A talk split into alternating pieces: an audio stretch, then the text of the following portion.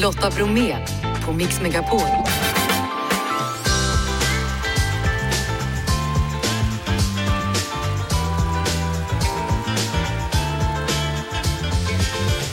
Hallå där och varmt välkommen in till oss denna torsdag. Lösenord på vift. Behöver man vara orolig nu för sina konton hos till exempel Netflix och Facebook? Sunkpubbar, det är det nya det. Men varför då? Vi får fler bra streamingtips från Moviesins Jonathan Blomberg och så presenterar Mikael Bindefeld årets stipendiat till minne av Förintelsen. Är vi redo Jeff? Ja. Janne? Jajamän. Då kör vi! På lördag så är det dags för Förintelsens minnesdag och varje år så delar Mikael Bindefelds stiftelse till minne av Förintelsen ut ett stipendium och nu är det dags att tillkännage årets stipendiat. Välkommen till Mix Megapol Mikael Bindefeld. Tusen tack. Ja, varför, om vi går tillbaka, varför startade du den här stiftelsen? Jag deltog i en resa till Polen för kanske nästan 15 år sedan och eh, besökte alla de minnesplatser över förintelsen som eh, de mest namnkunniga i alla fall. Under besöket vid Treblinka så fick jag någon slags ingivelse. Jag är inte någon person som tror att det kommer saker från himlen sådär, men jag fick liksom någon så otroligt stark känsla, någonting som la sig i, i hjärtat och på axlarna. Att jag hade ett sånt eh, eh ansvar att se till att de här berättelserna berättas till en annan, missförstå mig rätt med publik, än, än eh, vi som har det i våra DNA. Och att berättelserna tenderar att eh, ebba ut. Nu är det då tionde gången som det delas ut här. Är det extra viktigt i dessa tider? Absolut är det det eftersom allting som rör förintelsen tenderar att förfalskas och förvanskas och förändras och allt eftersom åren går så hittar olika regeringar i olika länder och olika grupperingar nya berättelser och nya narrativ. Och då blir ju forskning svart på vitt, sakligt och faktabaserat så otroligt viktigt. Ska du ta och avslöja vilka det är som får årets stipendium? det är Thomas Johansson och eh, Christer Mattsson, och forskar vid eh, Segerstedtinstitutet i, vid Göteborgs universitet.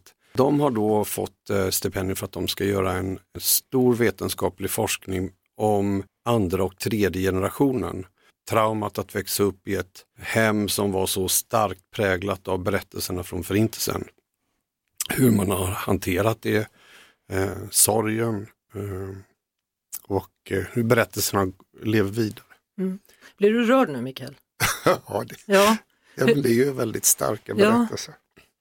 Vi ska snart prata mer och då ska vi prata med Christer Mattsson som alltså är en av stipendiaterna då i år vad gäller Mikael Bindefelds stiftelse till minne av Förintelsen nu Christer Mattsson som är en av mottagarna av årets stipendium från Mikael Bindefelds stiftelse till minne av Förintelsen. Välkommen hit Christer! Tack så mycket! Och stort grattis! Väldigt mycket tack! Berätta, vad är det du och Thomas undersöker? Eh, vi kommer intervjua andra och tredje generationens överlevande och vi kommer titta särskilt på hur traumaöverföring har påverkat vilken identitet man utvecklar den första delstudien som jag har gjort har kretsat kring personer som är uppvuxna med en första generation där de döljer sin judiska identitet, där man väljer att döpa sina barn, konfirmera sina barn, ge dem väldigt typiskt svenska namn. Dels för att eh, man vill bli en del av det svenska, men också av en rädsla för vad som händer om det judiska eh, avslöjas. Och så tittar vi på hur detta transporteras genom generationerna. Mm. Hur, hur påverkas en människa av att en släkt har en stor hemlighet?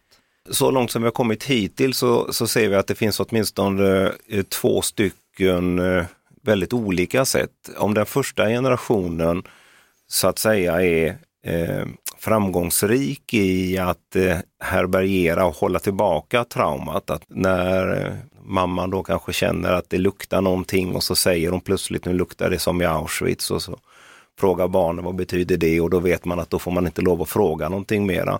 Men om första generationen kan frysa traumat så är det inte så stort överförande av trauma till kommande generationer.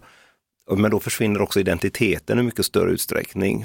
Eh, men när traumat är blödande, då blir det ett sekundärtrauma för andra generationer. Man växer upp och man lär sig hur man ska hantera sina föräldrar eller sin förälder. Och, Vad kan man prata om, vad kan man inte prata om, vad ska man göra när mamma gråter och skriker? Och föreställningar om identitet blev väldigt viktigt och angeläget då i tredje generationen. Och då sker det ett återtagande också av mm. identiteten. Alltså, vad känner du Christer, ligger den här forskningen i tiden? Ja, det, det gör den. Ett folkmord som förintelsen som majoritetssvensk så intuitivt uppfattar man det som någonting avslutat och att de goda vann. Det var hemskt men de goda vann. Men jag tror man måste förstå att förintelsen ledde till att eh, det judiska Europa till största delen gick under. Och jag tycker vi har ett väldigt stort ansvar i majoritetssamhället att förstå att detta är inte den judiska historien. Detta är den europeiska historien. Vi påbörjade vår datainsamling i december och alla vi har intervjuat hittills tar upp frågor om rädslor kring eh, antisemitism. Den tredje generationen som eh, börjar återta en judisk identitet, eh, om, man gör det ute på landsbygden, man har ingen erfarenhet att växa upp med judiska traditioner eller en judisk community. Hur gör man? Jo, man kanske tatuerar sig, man kanske skaffar sig eh, någon symbol, en Davidsstjärna har runt halsen. Och det är väldigt plågsamt och berörande att se när tredje generationen kämpar för att återta en identitet och antisemitismen gör att de känner att, att de vill dölja den igen. Stort tack Christer Mattsson som alltså tillsammans med Thomas Johansson då är mottagare av årets stipendium från Mikael Bindefelds stiftelse till minne av Förintelsen. Tack för att vi fick höra om forskningen. De senaste veckorna så har det rapporterats om IT-attacker mot myndigheter, företag och idag så går det att läsa om att mina lösenord till streamingtjänster kan vara i fara. Men vad betyder allt det här egentligen? Jag har med mig IT-säkerhetsspecialisten Karl-Emil Nicka som ska hjälpa oss. Välkommen till Mix Megapol! Tack så mycket! Ja, vad är det egentligen för IT-läckor och attacker som det har handlat om de senaste veckorna? Det är en cyberattack som har riktats mot eh, den svenska IT-jätten eh, Tieto Every. En av deras serverhallar råkade ut för det som kallas en dubbelutpressningstrojan och eh, det gjorde datan oåtkomlig för Tieto Every. Och eftersom Tieto Every är en tjänsteleverantör till så många andra bolag som till exempel Filmstaden, Granngården, Rusta så fick det här stora ringar på vattnet. Mm. Men lösenordsläckorna och attacken mot Tieto Evry, de är inte på något sätt relaterade till varandra. Det sker med jämna mellanrum att vi får sådana här stora kvällstidningsrubriker om nya lösenordsläckor. Men det som är det gemensamma för nästan alla de här, det är att de i själva verket är paketeringar av gamla lösenordsläckor. Så vad betyder en sån här sak med Netflix och Facebook nu då? Eh, vad betyder det för mig som privatperson? Inte mycket faktiskt, för de här lösenordsläckorna, det är någonting som sker hela tiden. Varenda vecka så inträffar någon ny lösenordsläcka där någon organisation råkar läcka sina medlemmars användarnamn och förhoppningsvis envägskrypterade lösenord, alltså skyddade lösenord. Så råden är oavsett vad de samma. Alltså att använda långa, starka lösenord och ha unika lösenord till alla webbplatser.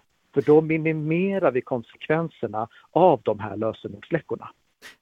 Stort tack Karl-Emil Nicka, IT-säkerhetsexpert.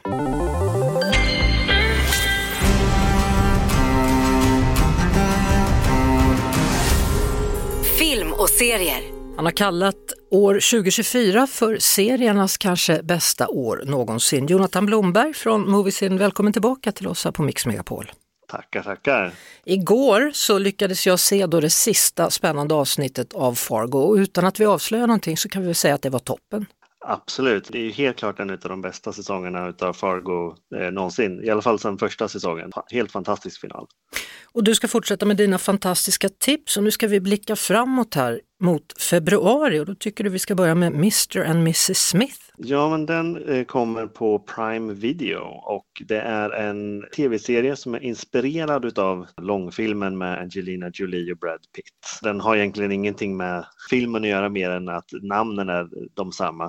Eh, den här gången är det med Donald Glover och Maja Erskine. Alexander Skarsgård är med på ett litet hörn också. Tycker du om den? Ja, jag gillar tv-serien mer än vad jag gillade filmen faktiskt. Sen har vi alla hjärtans dag då, den 14 februari, The New Look. The New Look följer eh, Christian Dior. Modeskaparen. Mod, ja, modeskaparen är under eh, andra världskriget i Paris. Vad som hände där efter kriget som gjorde att han slog igenom som modeskapare. Vi får även se en del om Chanel då. Sen har vi en vecka senare då, den 21 februari, Constellation som går på Apple TV+.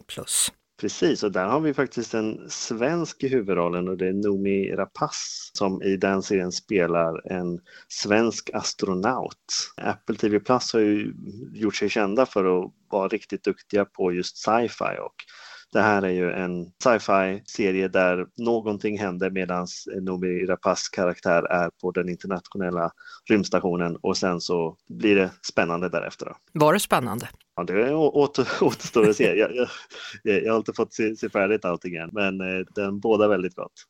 Sen har vi dagen efter då Last Airbender som kommer på Netflix. Där har jag inte sett någonting än, men det är ju en tv-serie som är baserad på en väldigt hyllad barnserie från Nickelodeon faktiskt. Eh, Avatar The Last Airbender. Det är en av de barnserier som har hyllats mest någonsin som nu får en adaption hos Netflix. Sen avslutar vi då med någonting från Disney Plus som kommer bli stort va? Ja, det var en miniserie som gjordes redan på 80-talet som hette Shogun och nu så gör man om den miniserien. Båda miniserierna är baserade på en bok som i sig är baserad på någorlunda verkliga händelser som eh, skedde på 1600-talet i Japan. Och det är lite Game of Thrones fast om det vore på riktigt kan man ju säga då, alltså utan fantasy-delarna. Det som kan vara värt att tillägga kring Shogun är också att eh, Charlotte Brännström, den svenska regissören, har regisserat eh, det tredje avsnittet där som är ett av de mer action-tunga avsnitten. Tyckte du om den serien? Det är nog en av mina favoriter i, i år faktiskt. Jonathan, det har också varit Oscars-nomineringar. Finns det någonting att säga om det? Det man kan säga där är väl att det ungefär gick som man hade förväntat sig. Det som var lite oväntat kanske var väl att eh, varken Greta Gerwig eller Margot Robbie skulle Oscars nomineras eh, för bästa regissör eller bästa kvinnliga skådespelerska. Då. Nu pratar du om Barbie. Nu pratar jag om Barbie. Ja. Gerwig fick ju däremot en nominering för manus så att hon stod inte helt utan. Men det är spännande att en film om Barbie, det vill säga om ett slags kvinnoideal, den enda som blir nominerad där är den manliga skådespelaren Ryan Gosling. Det, det, det, stämmer och det är ju inte någonting som har, har, har gått folk opåmärkt förbi nu att det är också lite själva handlingen i den filmen som vi nu får se också i Oscarsnomineringarna att det är kanske oftast männen som belönas för jobbet. Stort tack för denna gång då Jonathan Blomberg och så hörs vi framöver hoppas jag. Det hoppas jag också. Tack för idag. Ni vet hur det är, det är inte alltid man har lust att gå på de där flådiga ställena. Ibland kan det faktiskt vara mycket skönare att man smiter in på något lite, ja, något ställe sunkigt kanske, ett tak där man kan hålla en låg profil, för det gör ju de ställena också. Och jag är inte ensam om att känna så här, det gör också Tim och Danny. Hallå Tim Lindqvist! Hejsan! Ja du, ni har under flera år här varit på jakt efter den bästa sunkpubben i Sverige. Hur går det med jakten? Jo men det går väl bra. Vi får lov att eh, besöka härliga ställen och dricka öl. Jag vet inte när det kommer att gå i mål men man känner sig som en vinnare när man har eh, spelat in ett avsnitt. Ska vi gå igenom då för den som kanske inte vet, vad är det för kriterier som ska uppfyllas? Ja, men man vill ju ha billig öl. Billigt vin är väl det man är ute efter. Mellan 30 och, 60. Och kanske när man kommer över 50-lappen så känner man väl lite grann att fan också. Och Sen vill man väl, det behöver inte nödvändigtvis vara de nyaste möblerna i lokalen. Jag sitter på ett ställe här nu som har väldigt härliga tapeter och de här klassiska gula taxibilarna i New York på väggen. Och då känner du att nu är jag på rätt plats? Ja men faktiskt. Hur ska folk vara de som står i baren då?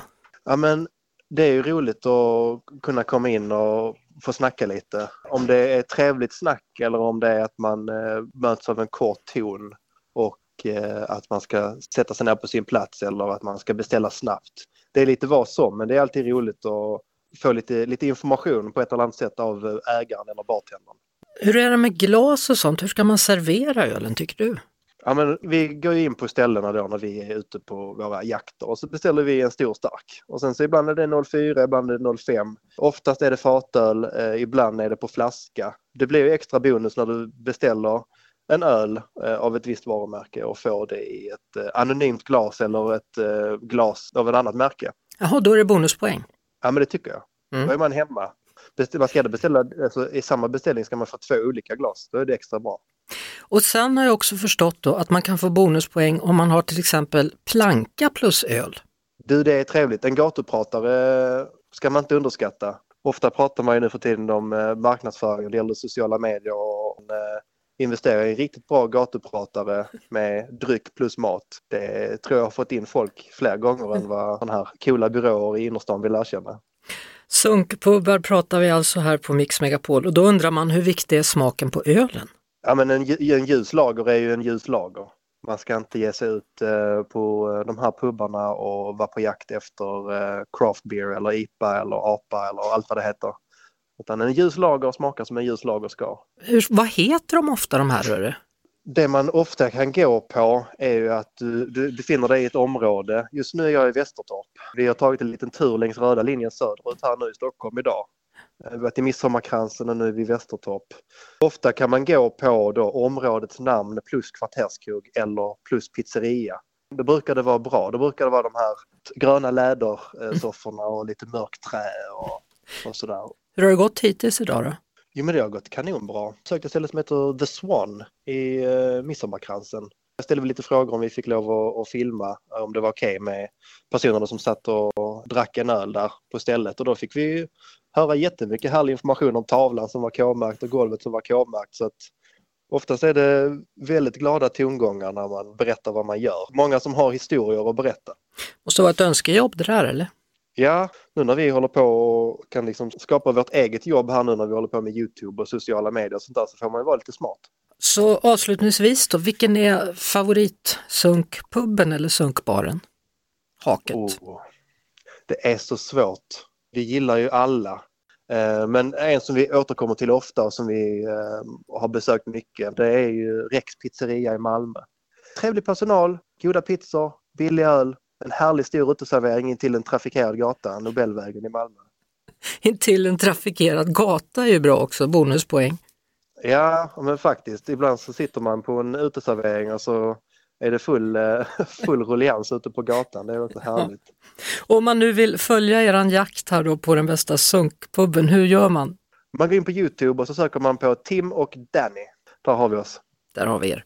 Stort tack och lycka till med resten av ölen under dagen här då. Ja men tack, jag, eh, jag kämpar på. Det tycker jag du ska göra. laget. Hej då Tim Lindqvist. Ha det så bra. Samma. Hej. Hej.